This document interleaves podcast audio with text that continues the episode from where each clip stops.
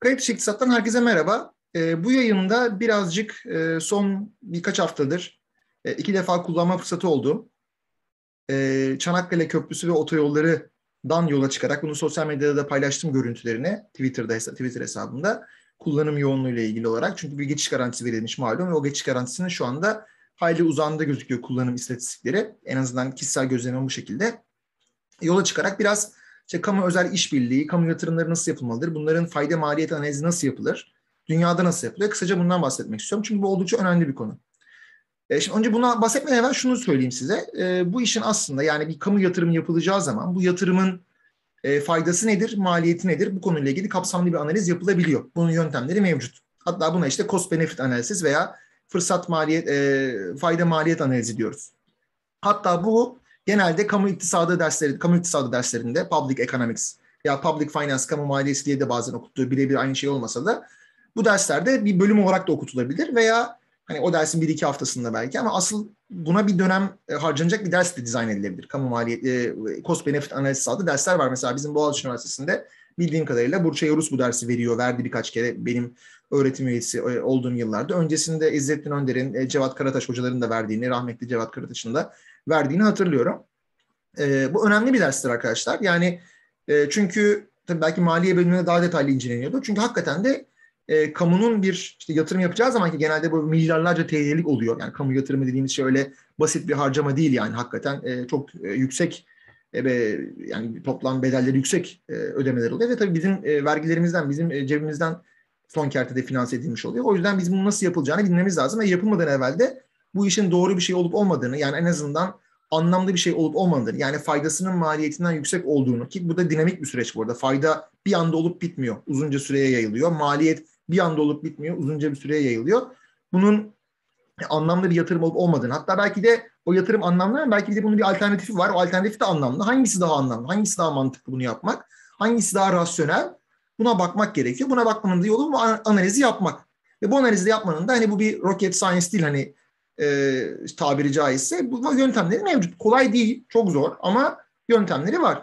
Ve ben de e, kamu ekonomisi dersine, işte public economics dersine hani bunu biraz e, şey yapmak için söylemiyorum, gösteriş olsun diye söylemiyorum ama hani Amerika'da önde gelen üniversitelerden bir tanesi olan Columbia Üniversitesi'nde Ivy League e, mensubu bir okul yani biliyorsunuz ve hani e, kabul oranları düşük, işte oldukça girmesi zor, iyi öğrencilerin okuduğu bir okul. Orada lisans seviyesinde kamu iktisadı dersine, public economics dersini verdim. Verirken de okuttuğum bir kitap vardı. Dünyada da genelde public economics derslerinde veya public finance derslerinde bu kitap okutulur. Jonathan Gruber'in kitabı.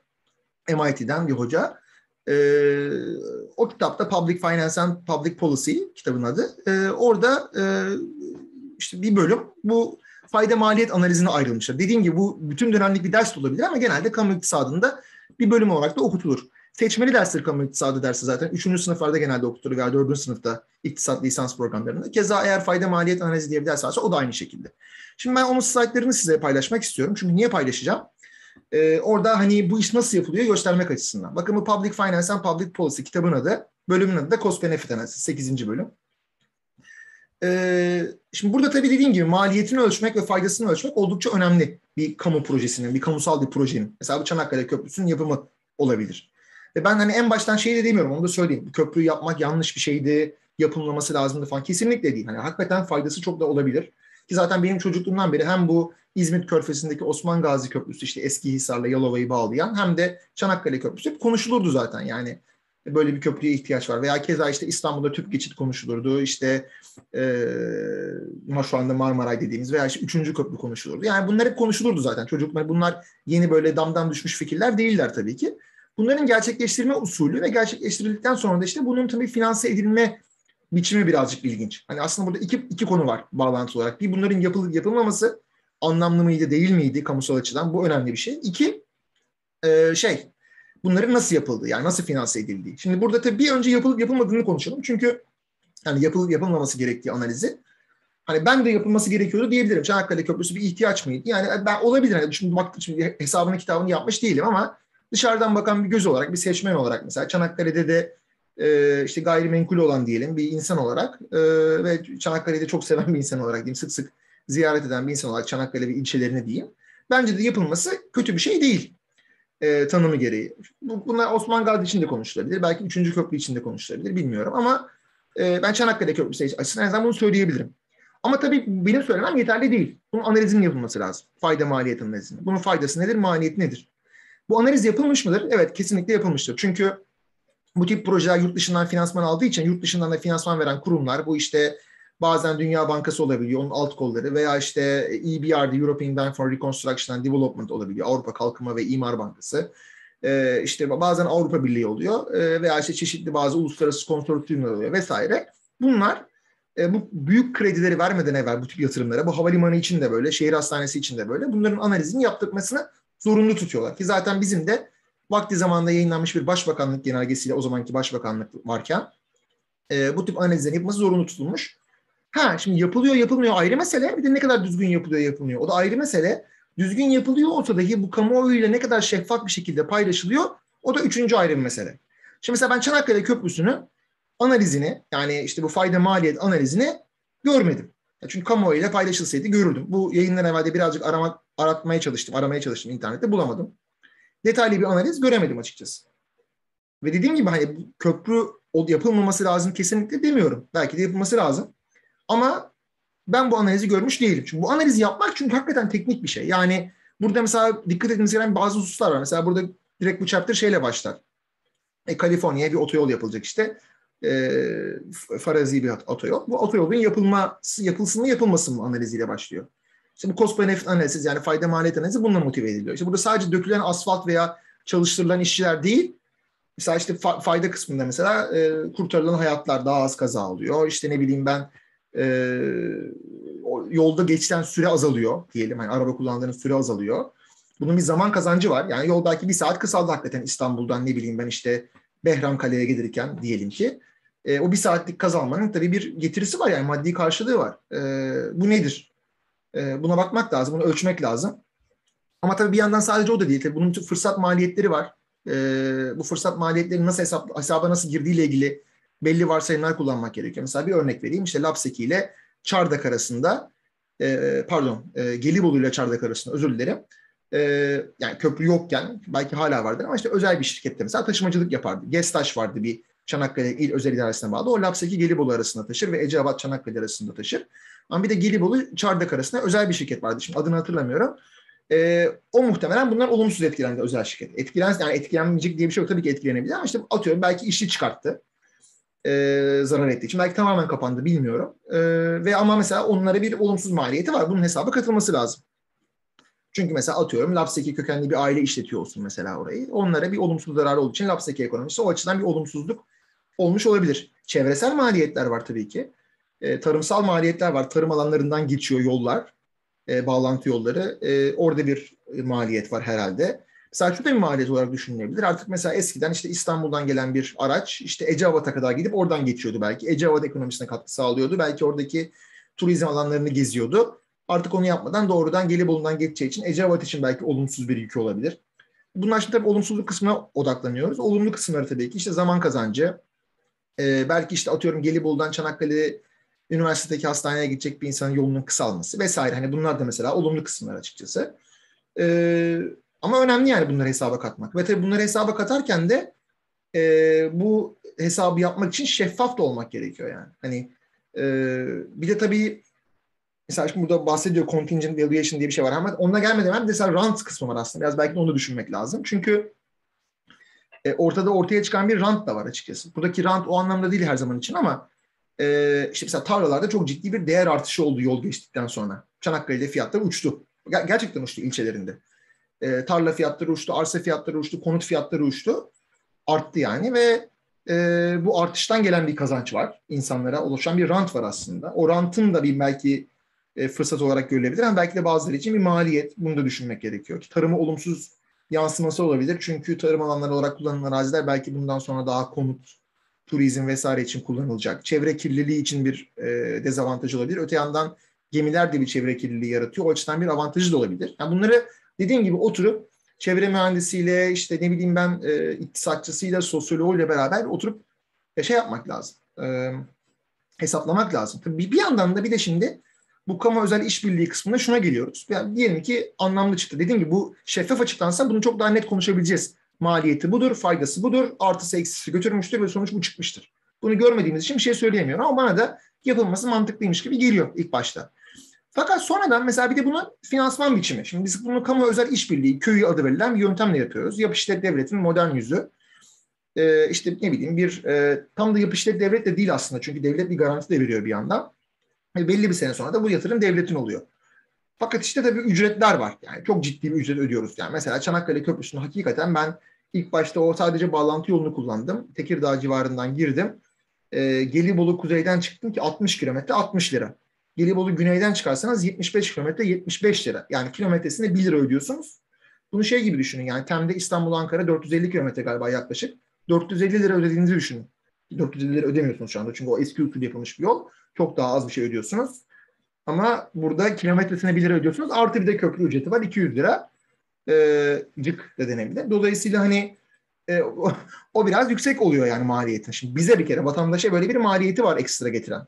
Geçtim vatandaşa olan maliyetini e, bir yandan da devlete olan maliyeti var. Çünkü devlet de bir ödeme yapıyor. Şimdi tabii devlete olan maliyeti de dediğim gibi bu şeffaf rakamlar açıklansa göreceğiz.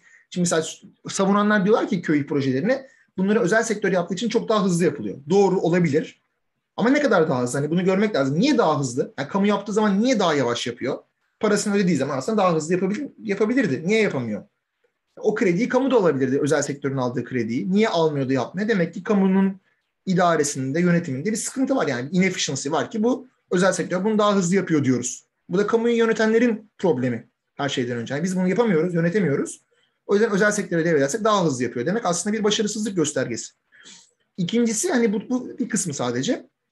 İkincisi de bu garantiler, bu geçiş garantileri neye göre hesaplanmış? Yani onunla mesela hesap detayı bize paylaşılsa belki de hakikaten hesap içimize sinecek. Bazı yanlış yapılan çok fahiş hatalar olduğu söyleniyor. Mesela işte bu e, Afyon, Kütahya Havalimanı galiba. O herhalde böyle çok şey bir örnek. E, çok ortada olan bir örnek ama onun dışında belki de diğerleri o kadar da kötü değil mi acaba? Yani en azından hani bir şey konuşamıyoruz tamamen farazi konuşuyoruz. Çünkü ortada bir bizde kamuoyuyla net bir şekilde paylaşılmış. Yani böyle günlük geçiş sayısı falan bile çok böyle hani ketum paylaşıyor. İlk gün şu kadar geçti. Sonra aradan birkaç ay geçiyor hiç paylaşılmıyor falan. Hani bunları bilsek bunun işte maliyeti nedir? Faydası nedir? Belki bu analizi biz de yapabiliriz iktisatçılar olarak. Hani devletin yönlendirmesine gerek kalmadı ama işte bahsettiğim bilimsel temel hep bahsetmeye çalışıyorum bunu. Bilimsel yönlendirmeli, bilimsel temelli politika e, dizaynı da bu aslında yani. Science based policy design dediğim. Hani bilim yönlendirecek politika dizaynını. Hani ne yapsa köprünün yapılması. Hani politika dizayn derken siyasi partilerin kuruluşunu, kapanışını falan kastetmiyorum. Seçimleri değil. O da olabilir gerçi ama e, işte bu tip yatırım kararlarından bahsetmeye çalışıyorum. Yani burada önemli bir husus var. Bir de mesela işte burada present discounted value analizi yapılırken sosyal iskonto oranı dediğimiz social discount rate ne alınıyor? Bunlar hep önemli. Yani yarının bir faydasını bugünün cinsinden ifade etmek istediğimiz zaman veya yarının maliyetini bugünün cinsinden e, e, ifade etmek istediğimiz zaman bir sosyal iskonto oranı kullanmak gerekiyor. E, present value analizi yapmak için. E, e, o, o ne? Mesela sosyal e, iskonto oranı nedir? Çünkü o iskonto oranına çok bağlı sonuçlar bazen hakikaten. Ona göre değişebiliyor. E, fayda maliyet net mesela net faydanın yani fayda eksi maliyetin pozitif olup olmaması. Bunlar ne alındı mesela bu analiz için bilmiyoruz. Ben en azından bilmiyorum. Bir de burada contingent valuation diye bir şey var. Bunu da bahsedeyim. Mesela burada hani e, faydasını ölçerken mesela diyelim, diyoruz ya bir saat zaman kazandırıyor köprü bize. Hakikaten de mesela ben şimdi kullandım. E, İstanbul'dan Ayvacık'a geldim. Çanakkale'nin bir ilçesi. Köprüden geçtik. Hakikaten bence bir saate yakın bir zaman kazanmışızdır. Yani feribotta sıra beklememiş olsam dahi. E, sıra olsaydı mesela daha da fazla olabilirdi hakikaten bu zaman. Şimdi mesela bir, bir saatin bana kazancı nedir? Yani bana şunu sorsalardı, mesela bir anket yapıldıysa eğer, yapılmadı herhalde ama buna contingent valuation bu işte. Köprü yapılmadan evvel bir anket yapılsaydı eğer ve deserdi ki insanlara, arkadaş sen burada biz bir köprü yapmayı düşünüyoruz. E, sen feribotla şu anda geçiyorsun. Bazen sıra bekliyorsun, bazen beklemiyorsun. Burada bir köprü yapsak hemen 5 dakikada geçeceksin. Bu köprüye kaç lira verirsin geçmek için? Ben sanmıyorum ki yani verilen cevap 200 lira çıksın. Daha düşük çıkardı. E, dolayısıyla e, ya işte bu, bu analizin yapılması aslında bu açıdan da önemli. 200 lira çıkmadığı için zaten insanlar şu anda çoğunlukla verip de hala feribotta kuyruk oluşturuyor. diye de düşünüyorum. Yani dediğim gibi şeye gelecek olursak e, toparlayacak olursak diyeyim yani kısaca. Çok da uzatmak istemiyorum. Dediğim gibi çok daha derinlemesine incelenmeyi hak eden bir konu aslında ama e, bu işin analizinin bilimsel temellerle yapılması lazım. Düzgün yapılması lazım ve her şeyden önemlisi de yapıldıktan sonra yani yanlışlıklar da yapılmış olabilir tabii ki ama kamuoyuyla paylaşılması lazım. Hatta belki de köprü yapılmadan evvel bu kamuoyuyla paylaşılsa ve mesela biz bilim insanları buna katkı sunma şansımız olsaydı e, eleştirmek için, eklemeler yapmak için, belki işte yanlışlıkları düzeltmek için vesaire vardıysa belki de çok mükemmel bir belge. Belki de hakikaten ben hiç bilmiyorum ama muhteşem bir e, net faydası var bunun yani. Hani göremiyoruz şu an için ama e, bu paylaşılsaydı eğer ve çok şeffaf olunsaydı o zaman hakikaten e, başarılı olurdu. Tabii bir de her şeyden ötesine çevre konuları. Çevresel sorunları ölçmek çok daha zor. Çünkü bunların çok ciddi bir çevresel maliyeti de oluyor. Ee, özellikle de işte bizim gibi kuralların böyle maalesef e, çok uzun süreli işlemediği ülkelerde yani işte commitment'ın olmadığı ne bileyim işte yolun etrafında kesinlikle yapılaşmaya izin verilmeyecek diyorsunuz. Birkaç sene sonra başlıyorsunuz izin vermeye hiç anlamı kalmıyor o sözün. E, ikinci köprü için mesela bu söylenmişti vakti zamanında. Şu anda görüyoruz ki ikinci köprünün etrafı tamamen yapılaşmaya dolmuş vaziyette. Ben mesela ilk kullananlardan bir tanesini ilkokula gitmek için kullanırdım. 1992 yılından itibaren e, şeydi. E, yani hemen hemen bütün ikinci köprü yolu böyle boştu yani orman veya tarlaydı yani. E, şu anda öyle değil. Dolayısıyla e, bu da var tabii bir de işin ucunda. Bütün bu analizler eğer şeffaf bir şekilde yapılıyor olsa o zaman herkesin içine sinen ve herkesin alkışladığı bir yatırım faaliyeti olmuş olurdu. Öyle olmadığı için de maalesef eleştiriler e, oluyor. Öyle söyleyeyim. Ve insanların da içine sinmiyor. E, söyleyeceklerim şimdilik bu kadar. E, beni dinlediğiniz için teşekkür ediyorum. Hepinize iyi günler diliyorum.